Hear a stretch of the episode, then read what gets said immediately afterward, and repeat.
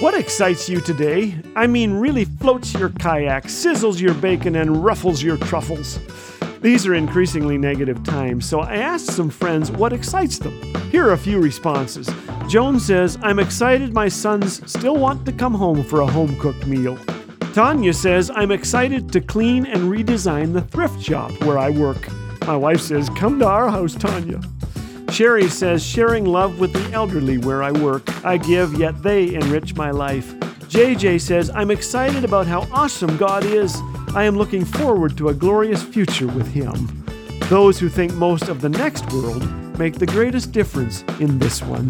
The hope of heaven can charge our batteries today. This is Laugh Again with Phil Callaway. If you'd like to hear the regular daily program or discover all things Laugh Again, visit us at laughagain.ca. Laugh Again, truth bringing laughter to life.